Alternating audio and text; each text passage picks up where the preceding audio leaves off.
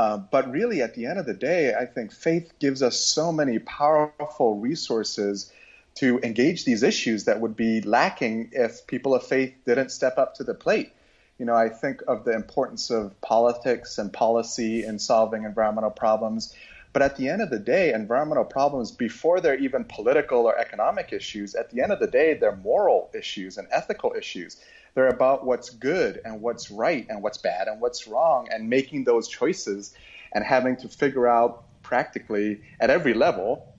how to love our neighbor and care for this planet. And I think, you know, um, when it comes down to it,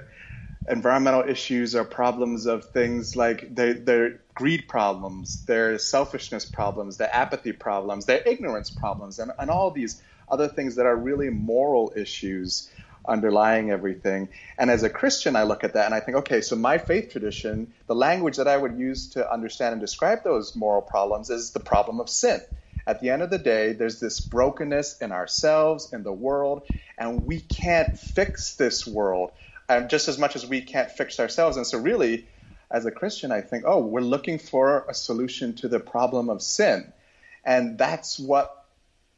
Christianity teaches. It teaches that there is a solution, that it's that God, who is the creator, cares so much about this world that God came into this world, intervened into this world in the form of a person in order to show us how to live and then to overcome this darkness and sin and death on our behalf on the cross, and then invites us to follow God in living this new life where we um, have all this hope and we have this vision for what it means to really care for this planet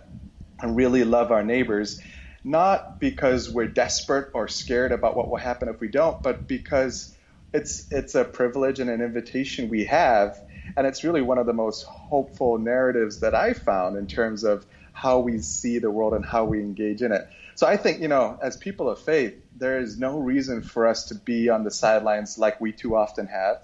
uh, and every reason for us to jump in without fear and without suspicion, but really to embrace this calling that we've been given. And speaking of Catholics, I think Pope Francis has really helped elevate that conversation for much of the world.